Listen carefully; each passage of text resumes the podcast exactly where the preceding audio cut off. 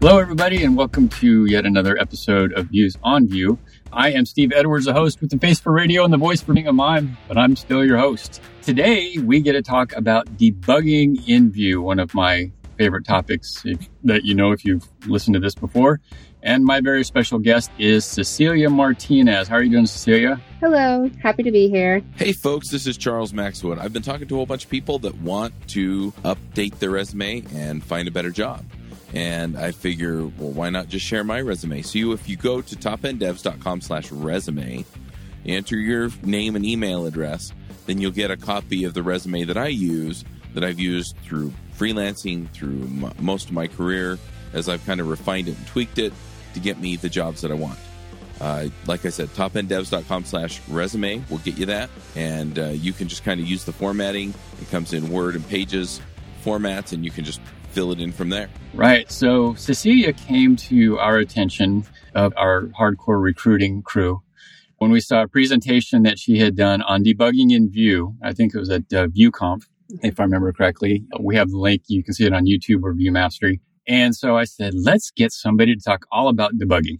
So before we go down that road, Cecelia, why don't you uh, give us a little intro? Tell us who you are, why you're famous, other than this, maybe uh, your developer story, et cetera, et cetera. Yeah, absolutely. So I'm Cecelia Martinez. I'm currently a developer advocate at Ionic. It is a framework essentially for building hybrid mobile applications. But I have previously worked at different open source developer tools. That tends to be my passion. I've been at companies like Cypress, uh, which is for software testing, and Replay, which is a debugging tool. I like to also kind of do various volunteer work in the community. I am volunteer with Women Who Code front end, and I'm also the chapter head for the Atlanta chapter of Out in Tech, which supports the LGBTQI plus community in tech. And yeah, you can find me doing various conference talks or webinars or uh, writing blog posts. I love teaching um, and I love digging into making the developer experience better and more accessible to as many people as possible.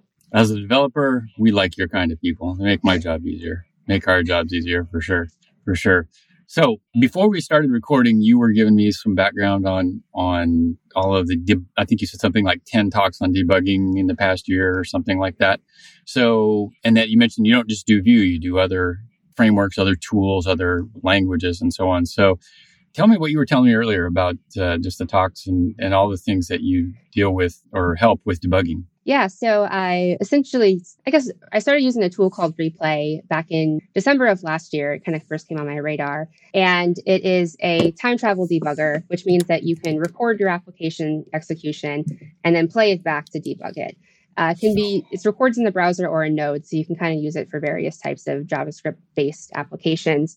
And once I kind of got started with that and going down that rabbit hole, I really went deep into debugging as a process and all the tools that are available for debugging and ended up doing 10 talks this year on different types of debugging uh, debugging Angular, React, Vue, definitely, but also just the process of debugging and why it has become so much more complex. One of the things that I talk about and from talking to other developers have realized is that nobody really teaches you how to debug. No one sits you down and says, all right, this is what happens when you find a problem. This is how you approach it. These are how you use all the tools. This is what a breakpoint is and why you'd want to do it. It really ends up just becoming a lot of trial and error, and it becomes a really frustrating process and people hate it. Like that's one of the big things is like you spend half your time debugging, but nobody likes to do it and nobody really knows how to do it very well. And so I wanted to figure out why that was and how we could make it better. And so I talked to lots of developers and started digging into these different types of tools and found some common patterns and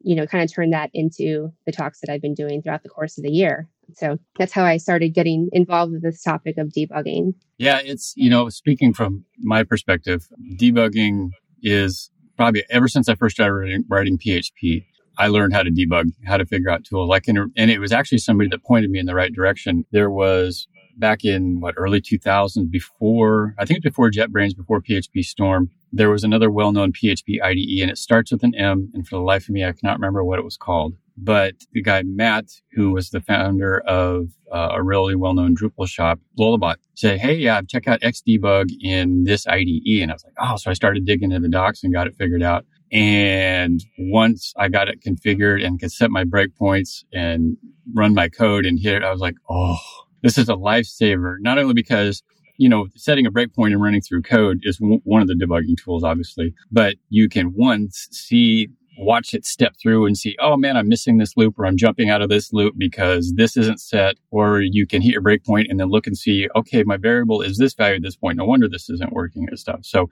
the step debugging is just immense, immense. It's uh, with PHP and it's a little easier on the back end than it is in the front end. The browser tool debugging can be a little sketchy at times, but there's still a lot you can do with the step debugging, even in your standard dev tools, setting breakpoints and editing in them and viewing variables at certain times and, and stuff like that to the point where, you know, I just hired two developers for our company at GovTribe.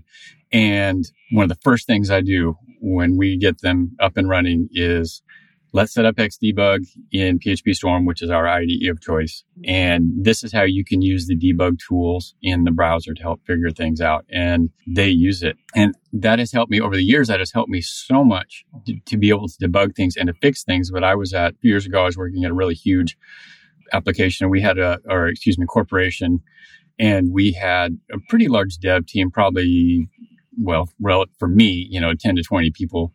And they saw how I could figure things out so easily with the debugger that they asked me to teach a class to all of the, the other developers because it was such a tool that really helped them to stop and see things, you know, instead of having to do in, you know, in Laravel, you can do a DD and dump it out. Okay, great. But what happened before that? How did you get to that point in the first place? So anyway, that's my little rant.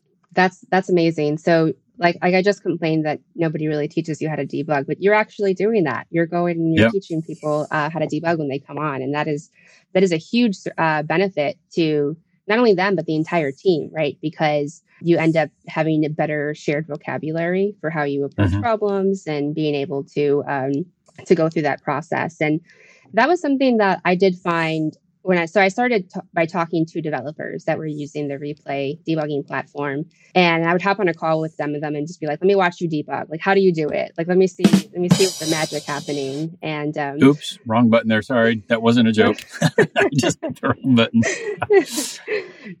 yeah, so I, I sat down and I wanted to see like the magic happening. I was like, "Let me watch you debug," and I saw started to see a couple patterns. One was definitely understanding how to use the tools, right? Knowing how to step through what that meant, understanding the flow of your application code. And I think that's something that gets lost a little bit with abstractions. So, another theme that kind of came up is when you start to leverage frameworks, uh, especially for front end development, it adds complexity to our applications because you're not only debugging the actual application code itself that's running in the browser, but the interactions between whatever tools or frameworks or packages that you may be using and uh, what actually ends up running. So that's something where we see the framework dev tools, like Vue dev tools, for example, comes in handy because it shows you how your components are rendering and lets you inspect your component state and props at different, you know, um, as your application is executing. So that's something else that I definitely hope to.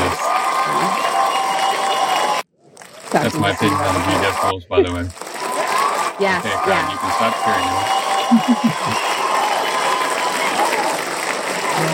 I was very impressed with Vue Dev Tools. I have taken a look at Angular Dev Tools, React Dev Tools. Vue Dev Tools has that really amazing profiler, which shows all how all your comp- components are rendering. And Vue also has some built-in methods that let you log and trigger what log what's triggering renders as well, which isn't built into some other frameworks. And that is really helpful when you're trying to understand why something is or is not rendering, and then also debugging performance issues that can come with uh, with too many renders. So. Before we go down there, I'll, i want to go back and talk about replay because that looks really interesting.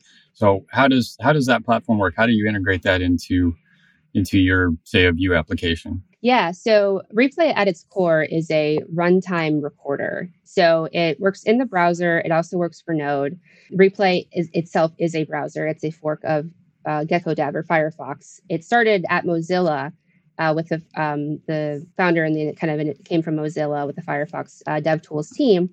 And it's a browser, and you essentially just uh, hit record. You run through a flow of your application. You recreate the bug, so to speak and from that, it creates a replayable recording of what just happened with DevTools built in. So it runs in a browser. The uh, DevTools platform is actually open source, and you can see it there. It's uh, free for developers to use.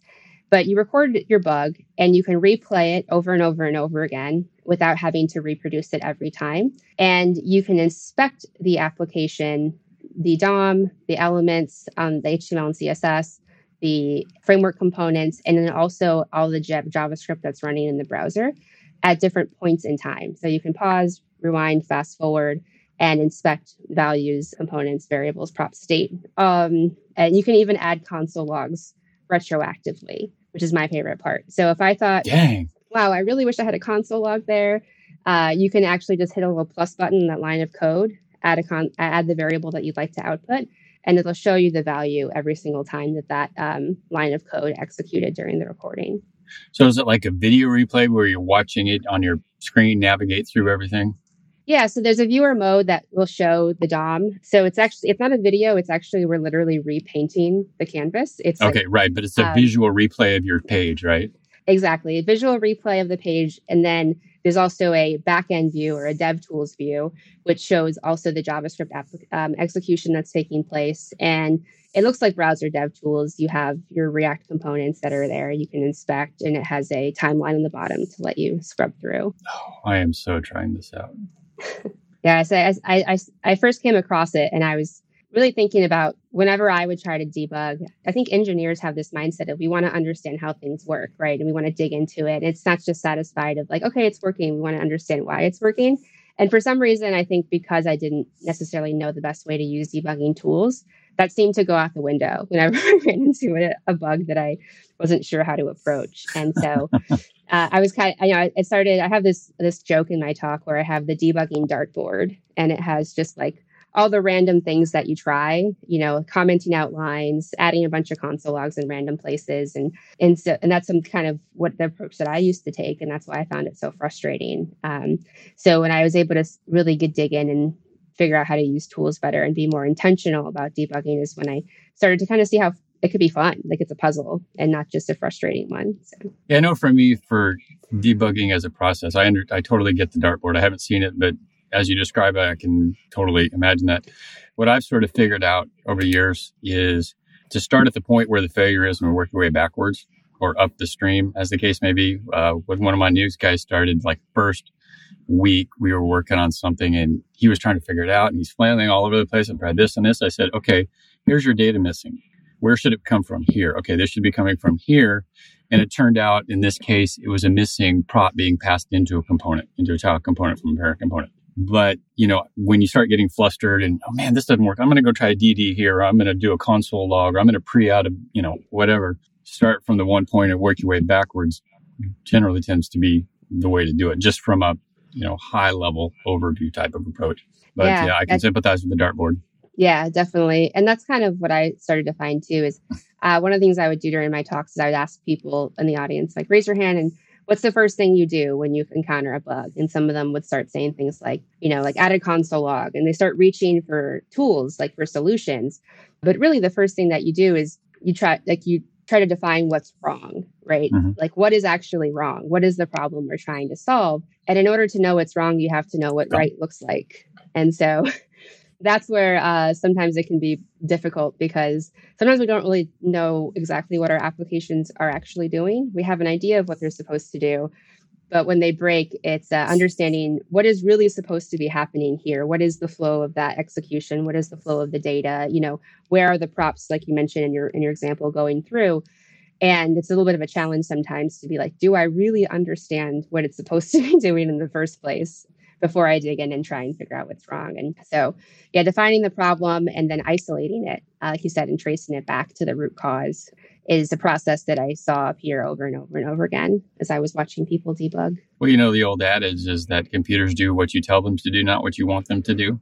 So yeah, I think that's uh, definitely true. Absolutely. Yeah. And so, yeah, and, you know, with the frameworks, like I said too, once you add abstractions on top of it, it, I love working with frameworks. I think it's a, makes it really accessible to get started with uh, developing, and you get to that magic moment a little faster, where you're like, oh, I was able to. It, it's on the page, it's working. I'm clicking around. But again, when you get to the point where you have a lot of abstractions, and then something breaks, if you don't know what's happening under the hood, that's where it can get more complex to have to debug. And That's true yeah, for go ahead. anything is knowing your tool. You know, I can think of this is an example that goes way back to before I even got into computers when I worked at a bank. And I can remember hearing, and it wasn't so much true by the time I started working at a bank as an operations manager, but even before then, where where they would, if you they hired a new teller, they would just have you start counting cash, just tons of cash, tons of cash, right?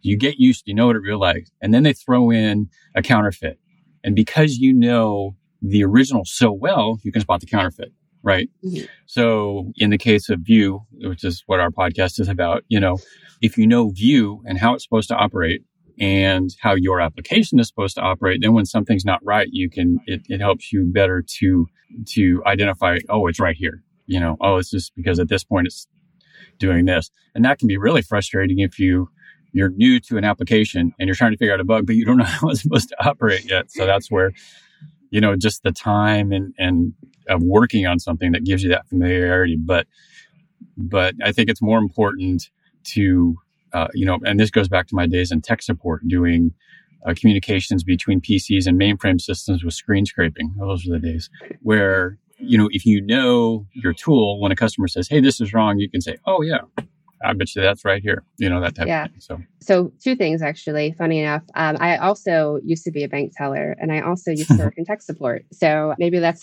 that's why. I'm So I ended up in this, in this space where I like trying to solve difficult things. But yeah, I think um, one of the talks that I saw earlier this year, um, it was at Reactathon, but it was debugging Java, async JavaScript by Jen Creighton. Her tag is girl code G U R L C O D E on Twitter. But she has this like this thesis where it's like you don't know something until you know it, right? And I've found that I tend to learn so much more about whatever tool or my application or my code base uh, when something goes wrong. So if mm-hmm. I'm on the happy path and I'm just following the docs and everything is working, it's like, okay, I'm just at that point, I'm really just following instructions. But when something goes wrong, that's when I have to dig into the okay, what is this? I'm going to go to the actual API command docs and figure out what all the different parameters are. Okay, now I have to do this. Now I have to read all these error messages. And that's where you really, I have found that I learned a lot more was having to debug it when something goes wrong versus just that happy path. And same thing with when I was at Cypress with test code, right? If you write your test code only for that happy path, it's probably going to pass, you know, every single time. Uh, but then when your actual users start to use the application and they're doing things that you don't expect, that's when it breaks. And that's when you start to learn, oh, I guess my application will do that if it if if I input a special character in this form, or if if I hit the back button 10 times, or if uh, somebody tries to upload a file that we don't accept. And so getting off that happy path and breaking things is where you tend to to really start to learn and start to know things that will help you better understand your application going forward so that you know what to reach for the next time something happens. Yeah, again, that's the same. I mean, that's the same in any aspect of life. When do you learn most? When everything went well or when it failed? Right? Yep. Because you learned how to respond, how to adjust, you know, how to uh, how to address the problem and maybe what not to do the next time, you know, you come yeah. to that and that's something I really try to emphasize. Like I do some uh, mentoring with people who are early career um, or getting or trying to get into developing, and they feel like when they messed up or they did something wrong, that it means that they that they're not good at it or that they. And I'm like, no, this is the great. This is the great part. This is the everybody goes through this. You know, I talk to developers who've been at it for decades, and they have those moments where they're just like, what am I doing? Why is this not working? And that's something I really try to emphasize is that this is all just part of the process and you know learning and fail like failing and learning go hand in hand so cool all right so let's start to get into some of the nitty gritty of some of the methods and or tools that you use when you're debugging a Vue application Yes, absolutely. So one of the first ones you talked about, right, is is having that good process. But I am a really big fan of Vue Dev tools because number one, I think it's like really well done, but it's also something that gives you access into what's going on under the hood in your application. So if you've never used Vue DevTools before, it's it's pretty easy to like get installed into your browser. And then whenever you have a Vue application where you have your components, usually in dev mode, you're able to access that and inspect them. So there's really a couple of aspects of that. There is the inspect kind of functionality where you're able to actually view your components and you're able to view your components, the props and the state. The thing is, it's going to show you what your your props, your state, your setup all the everything that's declared within your setup function for Vue. But it's going to have to be for a certain point in time. So if you open up your application, you have the dev tools open and you start to click around, you're going to see that update on the right hand side um, within the browser, within the dev tools. But it's a uh, it's really helpful because it does let you see, for example, if you're expecting a certain value in your setup to update when you interact with an element and it doesn't, you can see at what when that happens. Uh, the other aspect of it is, of course, the timeline, which is more around what Vue is doing with your code. So, inspector, you can kind of think of it as in this given point in time, what is the value of everything in my application? And that can be super helpful if you know where to look and you need to essentially see things across different points in time. The nice thing is so, if you record it with the time travel debugger, then you can jump back and forth without having to recreate it every time. But right. So that seems like so that's sort of a replay type of thing in that you can go back in time without having to actually step through your code again and again to see what it's doing, right? It's sort of a recorded thing and then you can just replay it as you wish. Exactly. So you can reproduce the bug once and the, uh, you can like record the bug once and then it's reproducible forever. So what you'll see is if you have a Vue application open with the inspector and your Vue dev tools, as you type, for example, in an input, if you have that connected to a um, like a reactive or a ref in your setup function, you'll see the value in De- DevTools updating like as you type if you have that set with a like a v-link or, in order to keep those in sync. But if you have had a bug occur and you know what happened initially, you can see that update at each point in time by rewinding it and replaying it. So that that can be really helpful to understand like is your state updating as you expect it? Are, are is is the is a prop from a different component actually still showing up in that child component as expected? Are your events being emitted back up, you know, your component tree as expected? That's a big one. I have definitely forgotten to emit an event uh, to call the the event handler function, and so that's something that can be really helpful, uh, specifically with the Vue Dev tools. And then I mentioned the timeline earlier. This is something where it'll show how Vue is actually rendering your application and which components are firing off and which components are being triggered. And that is a little bit more helpful when your application is not behaving in the way that you expected based on how you're using the framework, right? So that is uh that's something that's a little bit different. I talk about when you click on a button, right, in your application, it could be the there's so many steps that could take place, like an add to cart button, right? It could be your API request going out. It could be the response body coming back. It could be that it's reading a microservice and that didn't work correctly or it was down at the time. Or it could be that you dispatched to your state wrong and uh, not, not so many things that are taking place. But if it's something where all your business logic is correct and it's just you're not sure if you is perhaps handling something in a way that you don't expect, that's where the timeline can come in really handy because it's going to show how everything is, is being rendered. And that's also where the component debugging hooks are going to come in handy. So there are two component debugging hooks that I've used. There probably are some more, but there's on render trigger and on render uh, track that you can essentially insert into your code. And then whenever a render is triggered, you can execute um, some kind of like function, a callback function. Typically, you can log the event. That's a good one. You can also just put debugger in there and it'll pause at that point in your execution so that you can inspect the event. And the event will actually show you what is causing that trigger to uh, to render or what is causing that render to trigger which can be really really helpful if you're not sure why something is triggering. So Vue is the only one I've seen that has like that easily documents and they're really easy to find these uh, these debugging hooks. And so that's was really, really powerful when I came, uh, had a bug where I have a bunch of cards on a screen with a little, and you could vote on them, plus and minus. It was uh, kind of, and I would click on the plus button on one card, but all of my cards on the page re-rendered. And don't really want that because I'm only interacting with one card on my page and I don't need everything to re-render that can become very perform like you know not performant and i was able to add that hook and i was able to see the target and i was able to see what triggered it and the value of it and what actual like value in my setup function was causing that to re-render and i was using a an array that wasn't deeply nested because i was using a ref instead of a reactive or uh, with Vue uh, Vue 3 and so mm-hmm. i was able to figure out what was going on there and, and update it so it was more performant you mentioned in the DevTools putting in the debugger line you know, to automatically stop right there. I've discovered over the past couple years that sometimes, you know, we're still on a slightly older Vue 2 app that uses Webpack. And in the past, I've always had good luck where I could open up my dev tools and do like command P on the Mac, put in my file name and, you know, open up the file that I wanted. But as with latest four and even five, there have been some serious source map issues where it's not quite so simple anymore, where I'll go to open my dev tools and there's five versions of the same component some are completely, you know, rendered and some are the original source code. And, but the easiest way I figured out how to get the correct one opened in the browser tool so that I can put other breakpoints is just throw a debugger line in there somewhere. And then it'll stop, opens it up. Okay, there it is right there. Now I can put in my other breakpoints and, and it works. But Webpack has, has, at least in the latest versions, has caused some headaches, at yeah. least in, in Chrome. I haven't really tried web debugging with Vite yet. I've got an application, an inertia application I'm going to be working on soon, so I'll have a better chance to to see how it works there. But I'm, I'm hoping, knock on wood, that I can still do my browser tools debugging with Vite.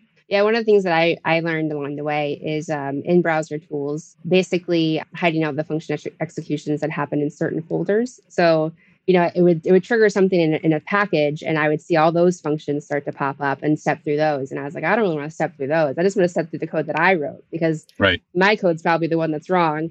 And mm-hmm. so somebody uh, showed me how to disable that. So you can essentially take out folders that you don't want to trigger certain packages in DevTools, and then Replay will actually uh, lets you ship source maps too. So if they're not published publicly, you can ship them to Replay's API, and it'll match them up as well debugging minimized code is is a special talent that I personally cannot do. Some people on the team can, but I think they're just so used to looking at it. But but yeah, so having those uh, source maps with the real components and um, seeing all of that is, is is a much much smoother process. It's also interesting to see where people like to debug. Like I like to debug in the browser. Some mm-hmm. people really like to debug in their IDE. So it's kind of like obviously the tools change depending on what in, like environment or platform that you're using. And so I've become like really like browser dev tools for me because that's going to be this similar, as close to the experience of the user as possible versus the developer experience, which is what's happening in the IDE. So kind of two sides of a, of a coin there, but it's been interesting to see. Yeah, I'm the same way. I tend to stick with the browser debugging tools. I know I've done it before. It's been a while. I played around with VS Code and one of their debug configurations where I was actually able to debug in the IDE, which I think is really cool. And maybe I'll try to play with it again at some point. I don't, I think you can do it in PHP Storm, but I haven't really tried. But for the most part, I'm just so familiar with the browser tools anyway and, and being able to debug in there that I just stick with that. If it ain't broke, don't fix it, I guess. Yeah. I think I, I think people who are maybe come from backend or more used to not having something that's rendered, maybe more, more comfortable in the IDE. So I've kind of seen that before too. Uh, we Replay has a node recorder, which some people have used to debug TypeScript issues, just kind of recording their node execution, so that compilation process. And you know that doesn't really have anything to look at; it just has the uh, the code execution. So I could see how that could be maybe more comfortable in the IDE. Hey there, this is Charles Max Wood. I'm excited because I wanted to let you know about this thing that I pulled together that I had just I've been dying to have this for years and I never felt like I could. And then I just realized that there's no reason why I can't. So um, I'm putting together a book club and we're going to read development focused books, career books, you know, uh, technical books, whatever. The first book that we're going to do is going to be Clean Architecture by Uncle Bob Martin. If you're not familiar with Clean Code or some of the other stuff that Bob has done, check that out. I've also talked to him on the Clean Coders podcast, which is on Top End Devs. But uh, yeah, we're going to get on. He's going to show up to some of our meetings. And what I'm thinking is we'll probably have like five or six people uh, part of the conversation along with Bob and I at the same time. And we'll just, uh, so somebody can come on, they can ask their question, and then we'll just ro- rotate people through. So we'll, we'll mute one person, unmute another person when it's their turn to come on and, and be part of the discussion. So we'll do that for like an hour, hour and a half. And then the other part of it that I'm putting together is just kind of a meet and greet gather area on GatherTown. And so after the the meetup and the call, what we'll do is we'll all go over to GatherTown and you can just log in, walk up to a group and have a conversation.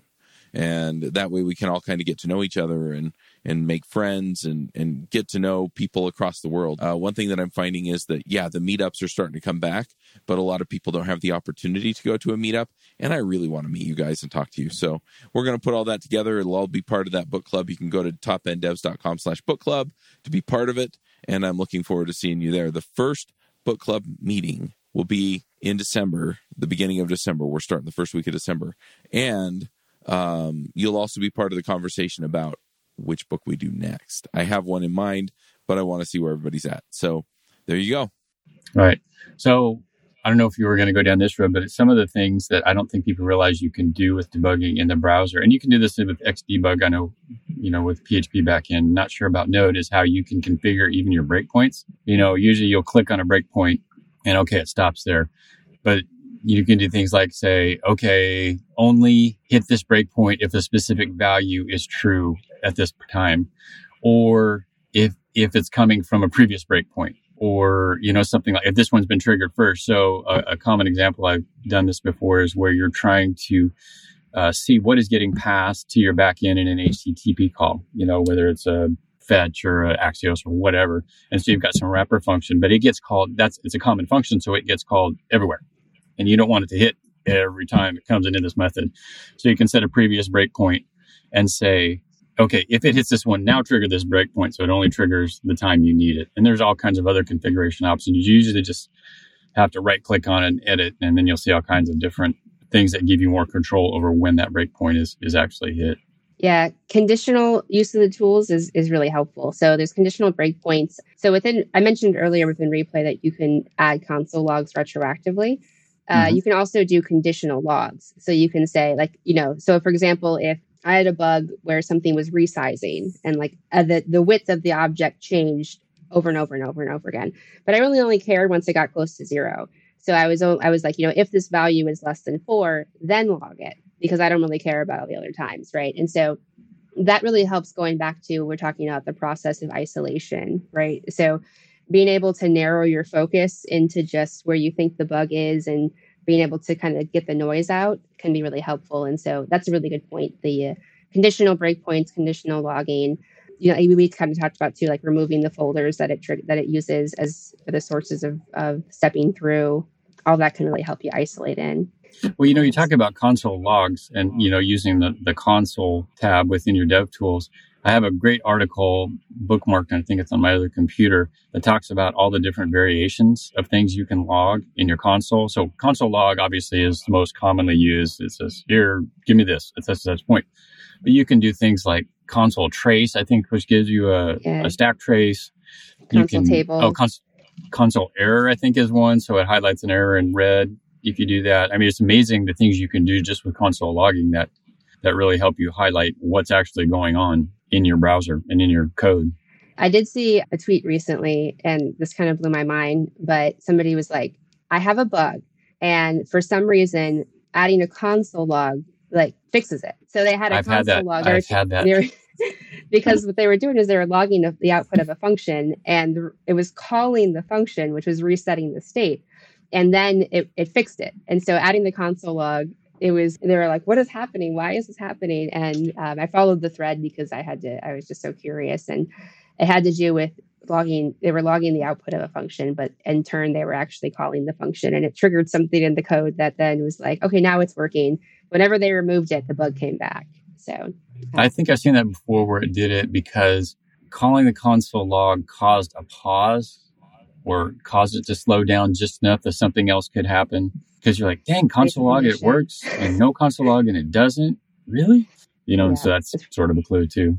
Yeah, the race conditions, yeah, can definitely sometimes like with Cypress, you know, debugging Cypress issues, automated tests are so fast, right? And so sometimes just waiting a couple seconds would cause it to to work, you know.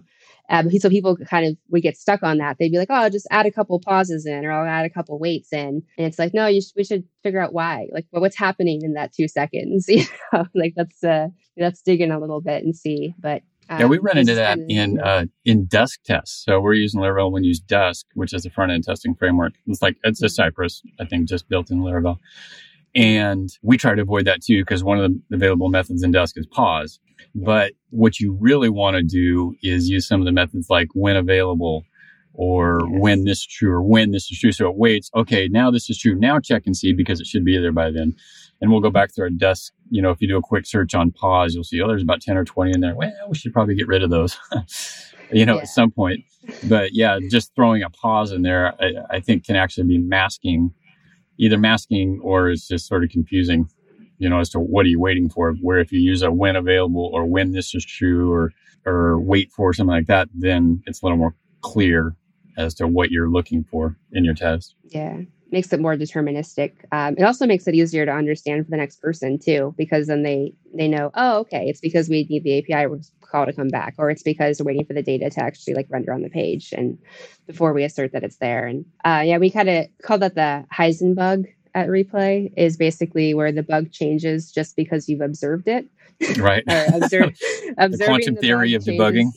Yeah, exactly. It changes the nature of it. And so we've had things that, you know, only reproduce under very specific conditions and you don't know what they are. And they always say, like, you know, if the bug doesn't, if you can't reproduce it, it doesn't exist, right? It's kind of right. the, uh, um, the old adage. Uh, a lot of closed GitHub issues because there's no reproduction and um, mm-hmm. Things like that. So that was something that we've we've seen every once in a while those goofy goofy bugs that just defy the laws of, of, of physics somehow. mm-hmm. So we've got dev tools. We talked about, you know, console logging, you've got your breakpoints, you you got your stack trace. Did we cover everything the dev tools can do? I know that with the latest version, I don't think I've used all of them, but I use I know which I use the Vuex and the components. I know one of the things yeah. I like to do with the Vue Dev tools, and I, I, think you mentioned this, is in the components you can you can go through the hierarchy of all your different components that are on your page.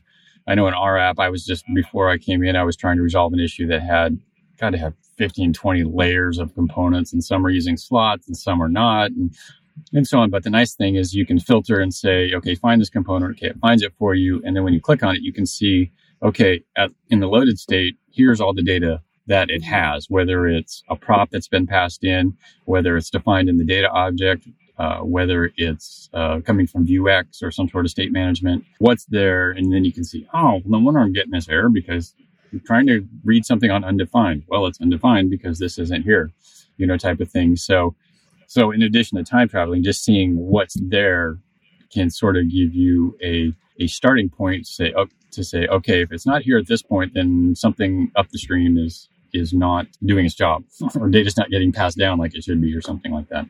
Yeah. And speaking of, of that aspect of it with Vuex, this is something I didn't know until until more recently this year is that uh, Redux Dev Tools, which is used to debug Redux, and it has a time travel capability where it'll show you a timeline of all the dispatches, also works with NGRX and Vuex. So anything that kind of has the same format as Redux, you can use Redux Dev Tools. So you can actually use Redux Dev Tools on Vuex as well to see a timeline of all of your dispatches and a diff in the state every time one occurs. So that's something that you can add if you want some additional kind of debugging functionality specifically for your state, which can be really helpful. So does the, does the Redux? I mean, I'm not sure if it's heresy to consider mixing React tools with Vue, but but does the React Dev tools from a Vuex standpoint provides some functionality or features that the Vue Dev tools don't? So this is so there's React Dev tools. This is specifically Redux Dev tools. Okay, Redux. And so yeah, so it's just it's it's a separate tool, and it's really just handles that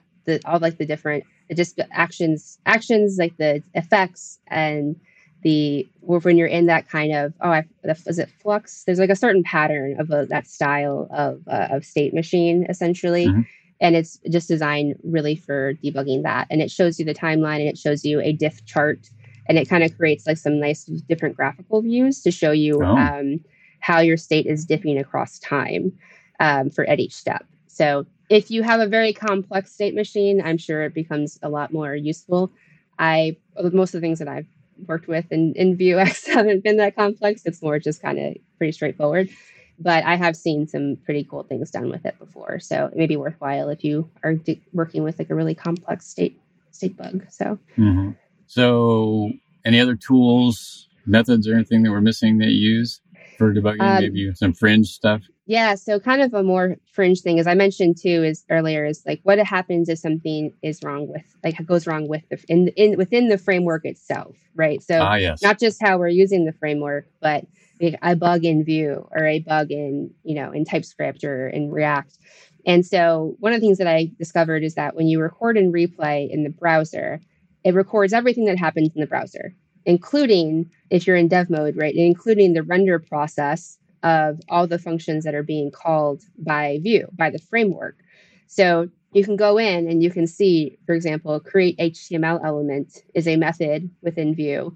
And you can see it being called every single time, rendering these HTML, creating these HTML elements that are being rendered to the DOM. Um, and so if you have a suspicion or you don't understand necessarily how something is happening under the hood even further, you can actually record and then debug the Vue code itself.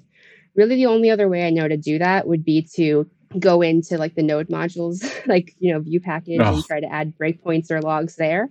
So that becomes really like more hand, like a handy way to do it. And somebody, um, his name is, uh, his name is Mateusz Burzyński. Uh, he's Andarist Rake on Twitter, but he found a bug with in, inside of TypeScript using uh, replay node. So he noticed it was with a a union type, a generic. It was yeah something where he recorded it and he and they were able to again you're recording the actual TypeScript execution of TypeScript compiling you know down to um, the JavaScript, and they were to find that there was a certain method that was being called but only for method and named functions, but not for arrow functions, or some some kind of combination of that, where two out of the three different function types were accounted for, but not the third. And mm-hmm. so that was causing an inconsistent um, result for the typing.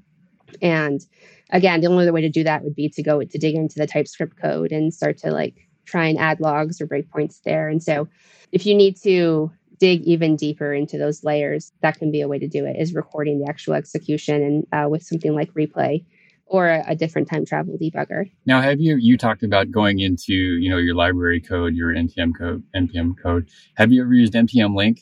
I haven't. No. So I found this out when I was working on developing a library, a Vue wrapper for a platform called uh, Form.io that I had done some work for in the past, and they have a generic. Uh, it's all their platform is all about forms and and APIs and using a JavaScript definition to render forms in the browser. And then they have wrappers around that for like Angular and React. And I was working on one for Vue. And so, you know, I have an application, but I want to be writing it as a library, you know, an, an NPM module. And so what you can do, and this, I found this was really cool because trying to debug it was compiled library or, you know, installed library through NPM was a nightmare. What you do is you if you look this up in the npm documentation, it tells you how to do it. But you download the library, you know, to a separate location on your on your hard drive, wherever that may be, and you do. I forget what the commands are, but you do. You go to the directory where your library is, and do npm link, and then you go to your parent app that's using that, and there's another command that you run, and basically what it does is create some symlinks mm-hmm. for you through node mod, not through node modules. I forget what it is, and I'll find the documentation and put it in the in the show notes. But the, the, the long and the short of it is that basically you have your npm installed library separately that you can debug exactly the same way as if you're debugging your front end code. So you're dealing with source and not uh, minimized code or, or, or compiled yeah. code. So it's an awesome tool for when you're installing a library, even debugging one. I can think of one that wasn't working and I used npm link to go through and say, oh, okay, that's what it is but that's a, an awesome tool for for debugging npm what would normally be npm installed code oh nice yeah let's definitely check that out that sounds great yeah very useful. I tend to get nervous if i can't debug and step through code or look at it. You know i'll use the the console log or you know laravel i mentioned uses dd or ddd you know is dump and die to dump things out. I've started working with Astro lately. Uh, I talked to Fred Schott from Astro uh, not too long ago, which is a you know, it's a framework for your static site with sprinkles of JavaScript and ISLE type approach, which is all the rage these days as the pendulum swings back and forth. And they use, it's interesting how you can use, uh, you've got your node code up in the top part using like front matter, and then you've got your templates. And so since that's all running in node, I haven't set up a node debugger. So it's been sort of frustrating that I can't step through some of the stuff, but they have tools. They have a, a, built-in debug component, which is pretty cool. And mm-hmm. so you just, it's, it works just like a Vue component. You know, you import it in and make it available just like you would anything else. And then in the template portion of your component, you put a, you know, your brackets like a debug element. And then in curly braces, you put what is it in your data that you're getting that you want to see. And then it just dumps it out on your screen, you know, in JSON format or, or whatever the format is. So that's, that in console log is, is the best way that I've uh, been able to debug in Astro, and it worked. It's not quite as nice as step debugging, but it works and you know gets done. But it's nice when when the tools, the framework, uh, have built-in debugging components for you that allow you to dump and, and easily see see stuff for sure. Yeah, that's kind of it's interesting. When I ran into an issue with with Next.js, which is a React meta framework, so they have some functionality where you can kind of like get server side props um, and it grabs it before the page, but you know, before actually like rendering in the client. And I was having an issue with that, with, with that process. But because it was happening servers like within Next.js's like server side, mm-hmm. it wasn't happening in the browser. So I couldn't use like replay to debug it. I had to go into the actual like server code and start to like add logs there and do it in my terminal. Um, and so it's nice when if a framework does kind of abstract some stuff away, when it gives you tools to like get some of that functionality back. So as a check, did uh, you mentioned Fred Schott? Did he Astro? Was there another project that he worked on before then? It was like a package unware or something like that. It's on. I think I uh, saw him yes, give a talk I, like a few years ago remember. about it. Yeah, he mentioned in the interview where he'd come from, his history. I'd have to go back and find that, but I cannot remember where he came from. Yeah, no worries. I just I was curious if it was the same person. I think I remember seeing him give a talk um, a couple years ago about something like that. But I, have heard I've heard I've heard of Astro. I haven't tried it out yet though, but I, I hear good things. So yeah, it's really neat. I had him on. So for those who are wondering, it's Views on Vue episode 195 from September. So last month as of recording today. Oh yeah, it was great. So Astro's uh you know, we've talked about I had him on just because we've talked about it so many times on here before just to give a high level overview. And no, I'm not on their payroll and I'm not a DevRel for I just, I just happen to like it and, and actually use it. The idea is as a static site renderer, but with everything coming server side rendering. But then what you can do is you can plug in the component of the framework of your choice in your page as sort of an island of functionality. Uh, if you want. So you could add a React component or a Vue component or a Svelte component or an Angular component. Um, so you're getting all the benefits and speed of having everything server side render, but then just adding in the JavaScript as compared to downloading a whole Vue JavaScript framework or framework du jour, you know, into your browser. So that's the whole idea behind Astro. Mm-hmm. And they, I know that as of when I spoke to him, one of the, the other features, and they've mentioned this in uh, their documentation, is that they can also have it be dynamic. They had some capability where you can be dynamic and run some code so that every time you go to a page, it's actually pulling code from the back end. But uh, unlike, say, Nuxt or some of the other frameworks, currently it's an all or nothing. You know, you can't have some sites statically, pages static or rendered, and some sites dynamic. It's all or nothing. So I'm assuming they're going to add that functionality later. I believe so. But anyway, that's Astro and and uh, what it does. Yeah, no, I've I um I've used I like Nuxt a lot. I've used that for a couple of different different things with the, with the universal rendering. Actually, there's a Nuxt Ionic component or uh, module to be able to create Nuxt apps um, for mobile. Giving talking about that at, at Nuxt Nation, but it's um it's really interesting. Like I feel like there's been so many advancements and kind of innovations with how things are rendered in terms of like incremental. We're seeing like React server components. There's um, universal rendering. Uh, so yeah, Astro sounds like it's right along line with uh, was doing some cool stuff there. So I'll have to check that out. Yeah, in the past, um, so I've had Daniel Roe from the core team on a mm-hmm. couple times to talk, talk about Nuxt 3, along with a guy named Drew Baker, who uh, Drew works for an agency called Funkhaus in the LA area. And we talked all about upcoming stuff. And, and I haven't, I've used Nuxt some in the past, Nuxt 2, haven't done Nuxt 3, except for the very basic stuff I did for my Vue Mastery course on the introduction to, to Nuxt 3, but that was about as basic as you can get. And I'm listening to these guys talk about all the things you can do on the server, and it, it blew my mind. I was, you know, said, you guys talk sounds great. Uh, yeah, sounds good. you know, so I haven't even gotten to that level of complexity of what I would do with with Nuxt for sure. I tend to be, you know, coming from the PHP background, I tend to like to use that as my uh, uh, framework or language of choice. And now you have uh, last was it last week? Uh, a couple weeks ago, I got to interview uh, Taylor Otwell, the creator of Laravel, and how they have integrated Vue and in particular inertia js if you've heard of Inertia.js. Mm-hmm. Uh, so you can use Laravel in the background and Vue on the front end, and and Inertia just hijacks the post request and passes everything back and forth for you really quick. And oh. so that's my my sort of framework of choice, just because of comfort and and knowledge and able ability to use it.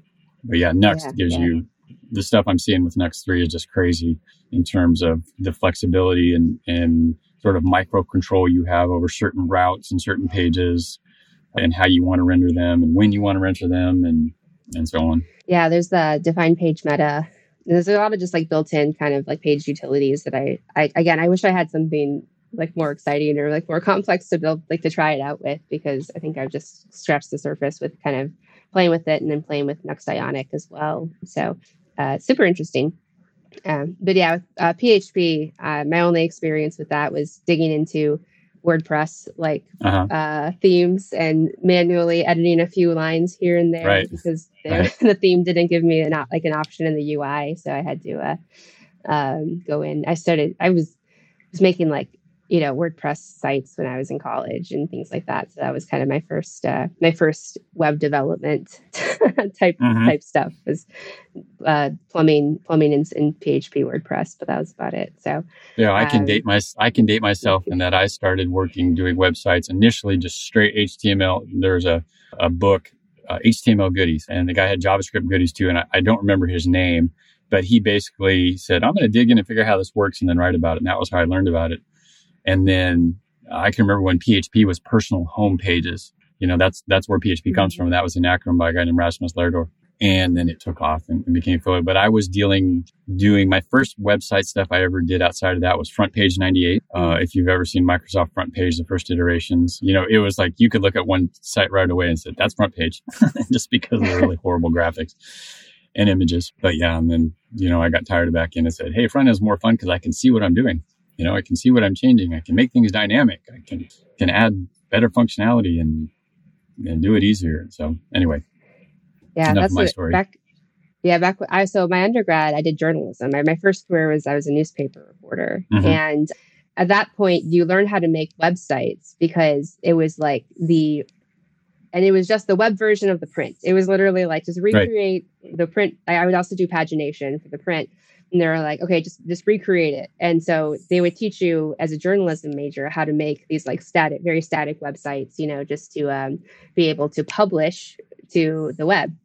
And um, that's kind of how i first got into it. And it's changed so much you know like i mean obviously like web apps are a whole different level now but back then it was kind of just a oh yeah we're just we're just taking the content we're publishing it like make it all line up good the same way that you do in Quark or you know whatever um, in Adobe InDesign or whatever it is that you would use for print. And uh, that's that was kind of my first exposure to it. And it's um it's really like you know like kind of just like a like a page. It's literally was like a page. Now everything is single page apps, right? you have uh, so much going on, but it was it's kind of fun to go back and think about um, how it was at that, at, at that point. So so were you basically just editing raw HTML files and pushing them to a server yep. with an FTP client? Type thing. FTP, exactly. Yep. And then um, make trying to make it. Look, And actually, talking about debugging, CSS, oof, is like there's no error messages. There's no like, there's nothing to tell you what's wrong. You that like you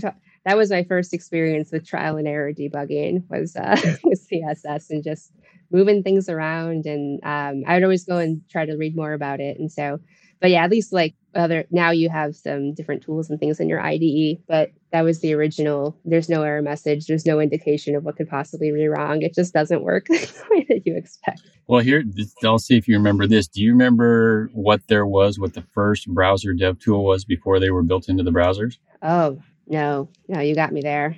It was a Firefox extension called Firebug. And so, oh my gosh, I should have known that because the replay yes. people probably have talked to probably about that. Right. Talked about it. yeah. So I was living in the Drupal world at the time, and I can I can still remember when Firebug first came out, and I was like, oh my gosh, I can see my source code, I can see this, I can see my CSS, and you can play around and then hover over things and add borders, and then there's dev tools you could get in the browser. You could, you know, add a border to an element or do this, just a whole ton of stuff, mm-hmm. but you know, it's sort of like jQuery is to JavaScript and that Firebug is like, oh, this is so cool. We got to build this into the browser. And so now, now you have, you know, dev tools in any browser. So being able yeah, to that, uh, to change change the CSS or toggle mm-hmm. the CSS in DevTools and then see the page change. Uh, yeah. that was that was a game that was a game changer for me because you know it wasn't trial and error of republishing. I could actually like change the values and you can export it and you can save it. And so yeah, it's come a long way for sure. Oh yeah, absolutely. Some of the layout tools and grid and flexbox and oh, that's a whole different discussion yeah. for sure. So, all right. Well, we need to start getting wrapped up here. Uh, before we move on to picks, is there uh, any uh, any other tool or overall process you want to talk about? Um, well, we covered a lot. Um, no, I we think did. you know, just yeah, to kind of reiterate, I think it's don't be like a. I, I was always afraid of debugging to the point where I would just like avoid it or like ask somebody else for help or it didn't or just kind of dread it a lot. And so I've been able to change that and become more excited about when I co- uncover a bug and you feel more like a it's an opportunity to learn and you just get that through practice. And so for me, going into open source projects and looking at issues and trying to figure out what I could debug, I ended up finding a bug in Excalidraw and I was able to figure it out. Um, stuff like that just helps you kind of get practice with the different tools and the different processes. So I'd encourage you to maybe go do, go do some bug hunting and just kind of have fun with it. Right on. All righty. Well, thank you for coming to talk about debugging. It is a deep passion of mine for sure, being able to debug stuff. So that's uh, learn about some great tools. Great tools. Have you ever wished that you had a group of people that were just as passionate about writing code as you are? I know I did. I did that for most of my career. I'd go to the meetups, I try and create other opportunities, and it was just really hard, right? The meetups, I got some of that, but they were only like once or twice a month, and it was just really hard to find that group of people that I connected with and and really wanted to, you know, talk about code a lot, right? I mean, I love writing code. I think it's the best. And so I've decided to create this community and create it a, a worldwide community that we can all jump in and do it. So we're going to have two workshops every week. One of those or two of those every month are, going to be Q and A calls, right, where you can get on, you can ask me or me and another expert questions. Uh, the rest of them are going to be focused on different aspects of career or programming or things like that, right? So it'll go anywhere from like deployments and containers all the way up to managing your 401k and negotiating your benefits package. Well, we'll cover all of it. Okay. And then we're also going to have meetups every month for your particular technology area. So we have shows about JavaScript, React, Angular, Vue, and so on. We're going to have meetups for all of those things. I'm going to revive the freelancer show. We'll have one about that, right? So you can get started freelancing or continue freelancing if that's where you're at.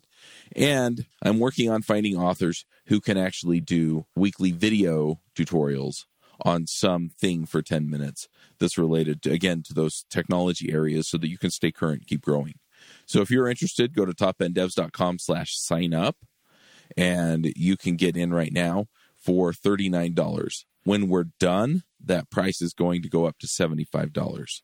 And the $39 price gets you access to two calls per week.